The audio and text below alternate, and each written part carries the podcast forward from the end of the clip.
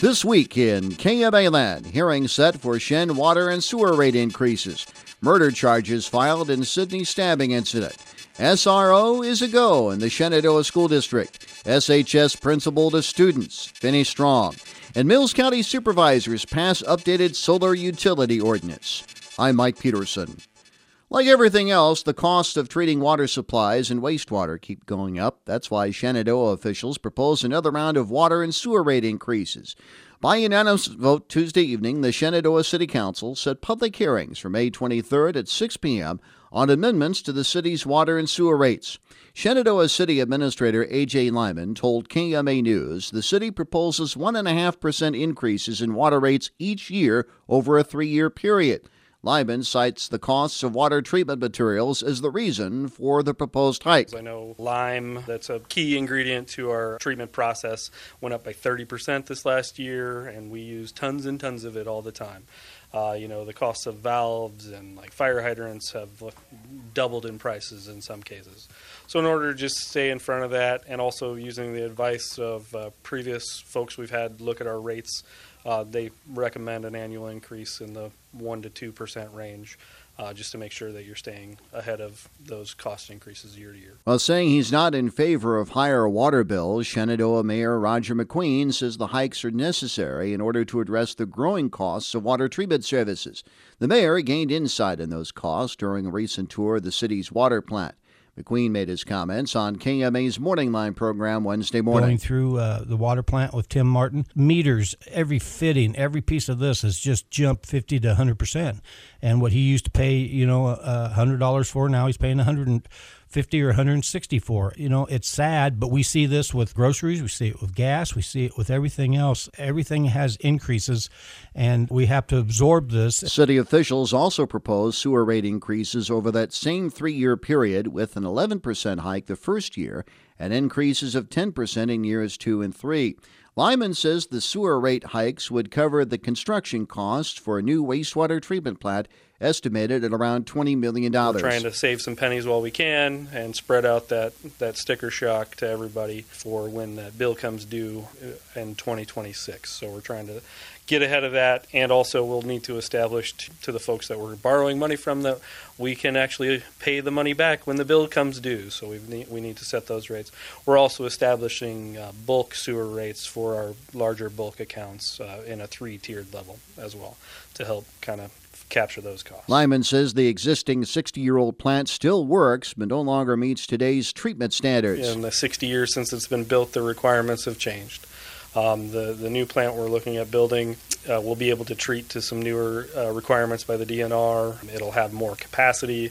It'll have more capacity for that stormwater surge that we seem to get all the time, and it'll uh, actually be able to treat like industrial waste a little bit better as well. There adds building a new plant is a better option than continuous costly repairs to the current facility. You know, we had some options here a few years ago. Uh, they offered us a, you know, well, you could do this for seven million, but you know, we were going to turn around the next year and do another repair at seven million, another one. So, in essence, the the best thing to do would be to go ahead and construct this new plant.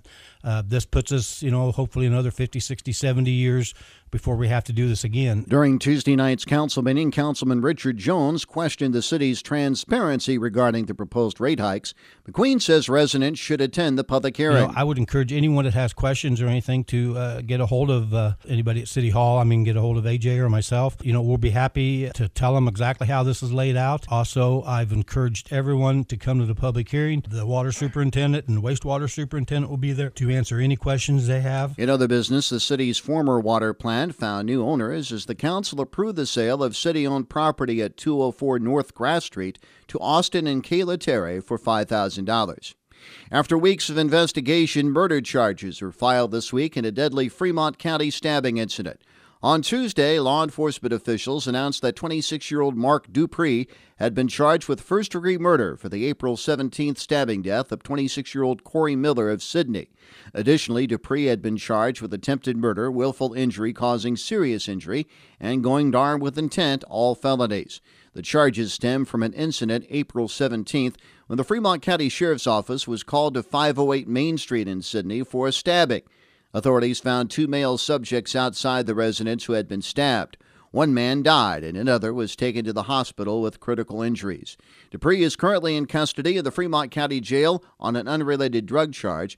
The case is a joint investigation between the Fremont County Sheriff's Office, the Fremont County Attorney's Office, the Iowa Attorney General's Office, and Iowa Division of Criminal Investigation. Shenandoah school buildings will have a law enforcement presence next school year. By unanimous vote late Monday afternoon, the Shenandoah School Board approved a 28E agreement with the city for the SRO position. Shenandoah City Council ratified the agreement late last month. Under the agreement, school funds will cover the 40 hour a week contracted position. Speaking on KMA's Morning Line program Tuesday morning, Shenandoah School Superintendent Dr. Carrie Nelson says the officer's main role is to improve security in the district's buildings. Predominantly, they would be on campus throughout the day and interacting with students and staff and different duties can come up during the day. You know, they might be in some areas where there are large crowds they could be in classrooms giving presentations. Um, they can be used as a consultant or a liaison between families and school staff. So there's a lot of different ways that they can interact throughout the day. Nelson says the SRO will also work school events.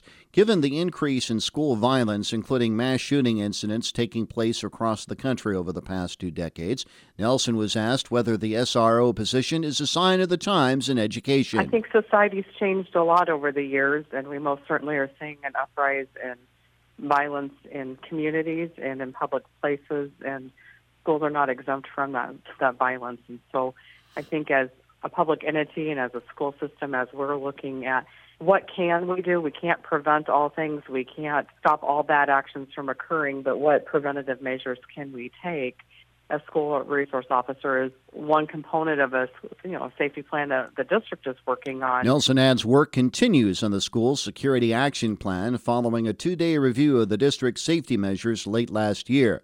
Shenandoah is among the districts receiving $50,000 for the review under Governor Kim Reynolds' school safety initiative enacted after the school shooting massacre in Uvalde, Texas last May. Those plans are not released to the public because they are protected because they're about our emergency operations and we have to be careful on how those are released. But we are looking at ways we can manage visitors and our emergency communications and our external access to the building, and you know even how we access the internal environment. So we're looking at a number of different components and different areas of where we can tweak our plan, where we can make improvements, and this is just one area that's very visible and, and quite public is to add an SRO. City officials later signed the agreement Tuesday morning. Shenandoah Police is currently conducting a search for the SRO, whose tenure begins for the 2023 24 school year. Meanwhile, Shenandoah High School officials are urging students to keep focusing on the remainder of this school year. Achievements in academics, activities, and athletics were celebrated at a special assembly at the high school gym Monday morning. Among the high points, the announcement of huge increases in the school's standardized test scores this spring.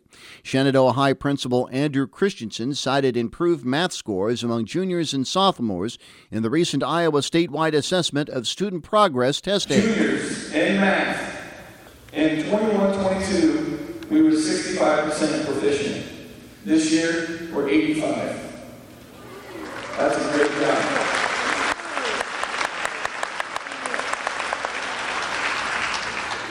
Sophomores, last year you were 61% proficient. This year you are 80. 80. Christensen says freshman math scores remained at the same level as 2022, indicating an emphasis of improvement for next year's testing. He also noted English language arts scores for 9th through 11th grade students grew across the board this year, reaching the 80% threshold or above. And each student taking the test showed individual achievement. I need you all to know, 9 to 11, you put your best foot forward, the results speak for themselves. When we get up into the 80s, that means that you're doing a fantastic job. That means you're doing a great job. But also, your teachers are doing a great job, and your teachers are doing a fantastic job. Everybody, everybody bought in, everybody grew, and everyone deserves a huge round of applause. I'm super proud of you guys. Great job.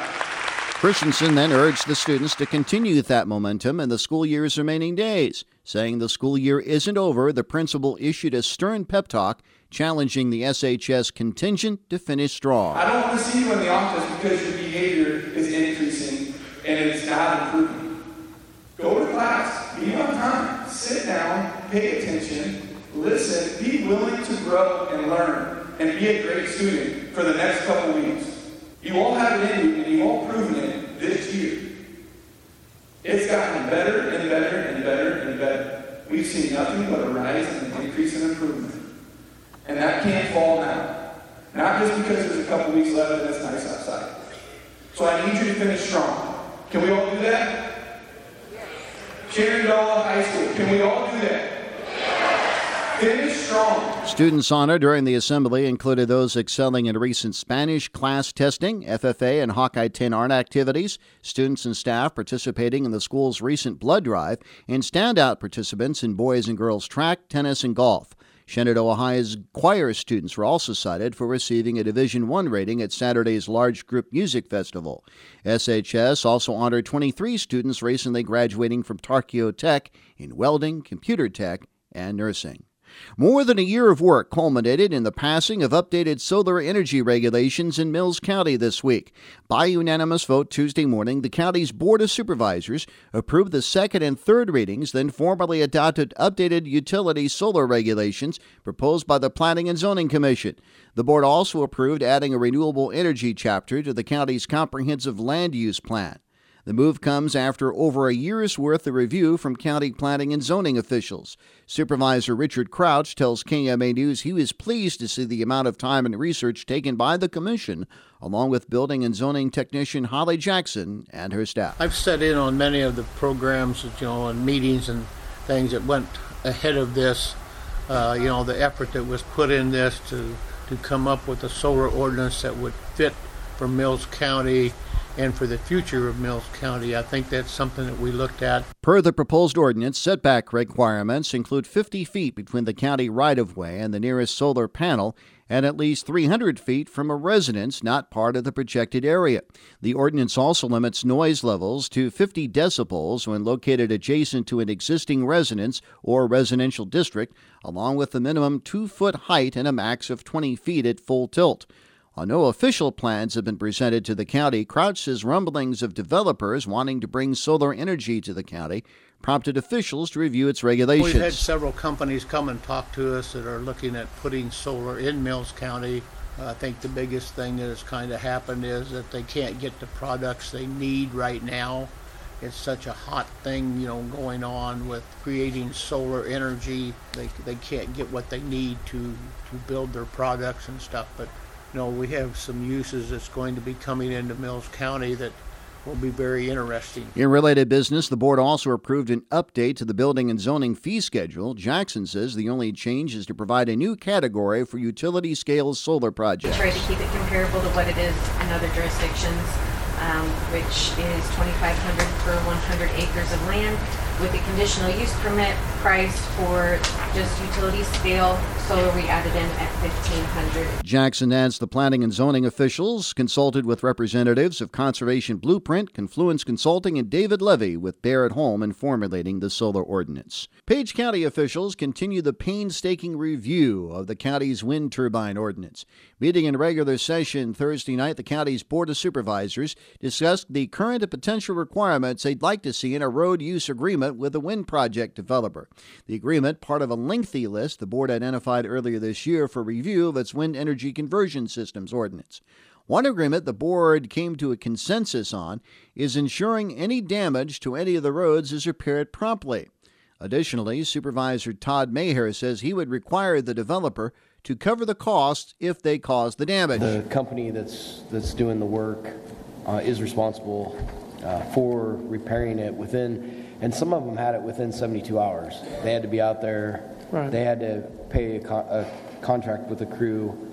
Um, if the county ends up having to fix something or, or pay for something, a lot of the work, if it happens a year after the project ends, it's still covered under the group that's that is Right. responsible for the turbines. Additionally, similar to decommissioning, the board agreed that money should be set aside throughout the construction and potentially the operation and maintenance of the project for repairs to county roads. Whether they keep it in its own escrow account, Supervisors Chair Jacob Holmes says having the money set aside is a common thing amongst thorough county wind ordinances. I think some of the counties that have spent time and made sure they really had a tight one had availability to real money and, you, and it was able, they could just go do it themselves. If they mess something up, they can go, they prove that it's messed up, they go get the money out of this account and they fix it. And don't have to wait. They give them so many days, if they don't do it, they just take it onto their own. So I think real money is a big decision. A lot of people just do, well, we promise we will. The board also took comments and suggestions from multiple residents and attendants. To ensure the requirements are followed, County resident Jesse Stimson says the board should find a way to require the project supervisor always be present when the contractor or subcontractor is working on the project. Oh, I don't know what the pro, what what the method would be, but I would like to put some kind of wording in there that you've got to have that supervisor there, and and maybe even have an update from the supervisor to the engineer or to to whoever would be the next in line, just to make sure that there's it's basically accountability that they are doing, uh, that their the final product is going to be what what the ordinance requires. Ultimately, Holmes believes the road use agreement and decommissioning requirements are the most critical parts of the county's wind ordinance. Holmes adds the agreement's details can still be fine tuned when they put a revised ordinance together with an attorney. Clarinda officials didn't have to look very far to find a new city clerk and treasurer. Meeting in regular session Wednesday evening, the Clarinda City Council appointed current Deputy City Clerk Paula Gray as the new city clerk and treasurer. The move comes after the council voted to make the dual role its own position in March. City Manager Gary McLarnon has been serving in the position since 2007. After posting the job internally and an interview with Gray and Clarinda Mayor Craig Hill, McLarnon tells KMA News Gray fits the current need for the role and brings years of experience in city government. She is very knowledgeable um, in city business. She's been with us almost nine years, and uh, she started out as a utility billing clerk, so she definitely has that knowledge level. Uh, then, when Diane Stanton retired, she became the deputy city clerk. She's been doing that almost two years, um, and I just felt like this this is the right time to go ahead and promote her to that next level and and I just really feel that she will do a tremendous job. McLarnon took over the clerk and treasurer duties in April 2007 due to being in a financial bind. But with the finances in a better place and McLarnon considering retirement in the near future, he felt it was time to reestablish the separate role. A lifelong Clarinda resident and nearly nine-year employee at City Hall, Gray says he looks or she looks forward to jumping into the new role and taking on additional supervisor duties. I'm excited to get started with learning the finance side of the city, which I haven't um, done yet. I was water clerk when I started, and then I moved into deputy clerk, and now I'll be the city clerk. Gray has also served as the assistant director at Grandma's House Daycare and previously handled payroll at Barker Implement, which later merged into Agrivision. On top of the billing side, McLarnon says Gray had already begun learning new skills and taking on additional responsibilities in City Hall. Clarinda school board members hit the pause button this week on proposed realtors agreement for selling vacant property. At its regular meeting late Wednesday afternoon, the board took no action on agreement with Shirley's Realty Ltd. for the sale of the former Shopko building at 1180 South 16th Street. Even before the rejection of a $14 million bond issue for facilities upgrades in March, school officials have contemplated selling the building, which was acquired three years ago for $400,000 for use as a CTE facility. But board members questioned some of the agreement's provisions or lack thereof. Board member Greg Jones says the agreement's effective term date was blank. I don't know what our intentions are, but I don't think we want an open-ended agreement, realty agreement that we have to argue to get out of at some point if we do want to get out of it. Board member Paul Boyson says the standard term for a listing is three to six months. He also believes the property should be placed on a multi listing rather than an exclusive listing in order to attract more potential buyers. I think we should at least have something in there that, because we need to have the potential buyer pool as large as we can get. It's, it's gonna be a tough sell, and particularly in today's climate and environment. So we need to have it as broad as we can have it. After further discussion, the board requested Clarinda School Superintendent Jeff Privia meet with the district's facilities committee and its legal counsel to review the agreement and bring a recommendation back at a future board meeting. Roof repairs are in store for Inman Elementary School in Red Oak. Meeting in special session Tuesday night, the Red Oak School Board approved awarding a contract to Elevate Roofing for just over $219,000 for the roof replacement over an older portion of the elementary school. Bids came in nearly $55,000 under the engineer's estimate of $275,000 from Alley Poyner Macchietto Architecture. Approval also came after the board accepted the plans, specifications, and form of contract following a public hearing. Red Oak School Superintendent Ron Lorenz laid out the proposed scope of work. Project specifications call for the removal of 9,500 square feet of existing membrane roof and insulation of the metal deck, and then replacing with seven inches of polyiso insulation and 60 mil PDM roofing, and also 136 feet of edging excuse me, flashing gutters and downspouts. Officials with Alley Poyner Macchietto Architecture say the section of the roof installed in 2001 is beginning to fail. Elevate Roofing was one of two bidders on the project, with Scott Enterprises submitting roughly $280,000 proposal. Derek O'Neill with Alley Poyner Macchietto Architecture adds the two different unit prices are included in the proposals that could be added or subtracted from the lump sum as needed. One of which, he says, involves roof sheathing replacement. I don't anticipate we're going to find that. The drawings that we have show that there, there's not any of that in there, but if for some reason it was added, we have a unit price for that. And then we also have a unit price for joint sealants. And that was something we added. Uh, there was just a line item on our catch-all list of some maintenance. This would handle that. Um, so once they get up there and do that work, if we want to identify uh, some of those areas that we would like them to perform that. In related business, the board also approved a letter of agreement with Alley Poyner Macchietto Architecture for their efforts in designing and coordinating the partial re roofing process for $12,000. Sidney officials are considering how to address parking concerns on the downtown square. Meeting in regular session Tuesday night, the Sidney City Council discussed with several residents and business owners possible parking limitations on the outer portions of the downtown square after Mayor Ken Brown and said some businesses had expressed concerns over vehicles sitting in front of their vehicles for extended periods. Councilman Don Benedek says the city code does allow a business to request a 30 minute parking in certain spots between 8 a.m. and 5 p.m. However, it does not specify how many spots they can request. Despite the drawback, Councilman Ken Myers believes one element they should keep moving forward is allowing a business to request at least one spot to be reserved and have a sign posted for limited parking. If somebody doesn't want it, then there's nothing that says that, that it has to change. You know, if there's a need, and I can see a couple of places where there's a need for somebody to be able to reach that business during the day, maybe they need a parking spot, but they need not need a whole stretch of it. Additionally, with a lack of a police department, Brown says the ordinance has been challenging to enforce. Since the Iowa Supreme Court no longer allows law enforcement to chalk tires to show a vehicle has been stationary for a significant amount of time, Fremont County Sheriff's Deputy Andrew Wake says business owners taking photos of cars that have sat longer than 30 minutes would likely be the primary way to go. Photo enforcement is how they do it. You can't physically touch the vehicle to, to uh, mark time. Then if we would have that that video or that photographic evidence where we come by and the vehicle's parked there, and then we come back by 30 minutes later, the vehicle's still parked there.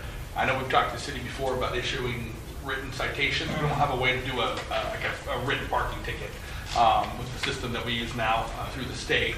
Um, so the city could um, issue parking tickets some residents and attendants expressed concerns over having any parking limits and just how often a sheriff's deputy would be available to deal with a parking violation. City Attorney Bree Sorensen encouraged the council to assess just how much additional parking regulations are needed on the square. The council also agreed to have interested businesses contact the city about whether they would allow restricted parking in front of their buildings before making any decisions on their ordinances. Again, more discussion is expected at future Sidney City Council meetings. That wraps up this week in KMA Land.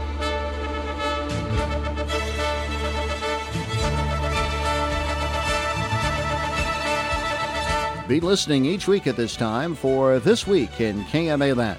And for more information all the time, log on to KMAland.com where you can also hear this program in its entirety. For the entire KMA News team, this is Mike Peterson. Thanks for joining us. Have a great weekend and happy Mother's Day.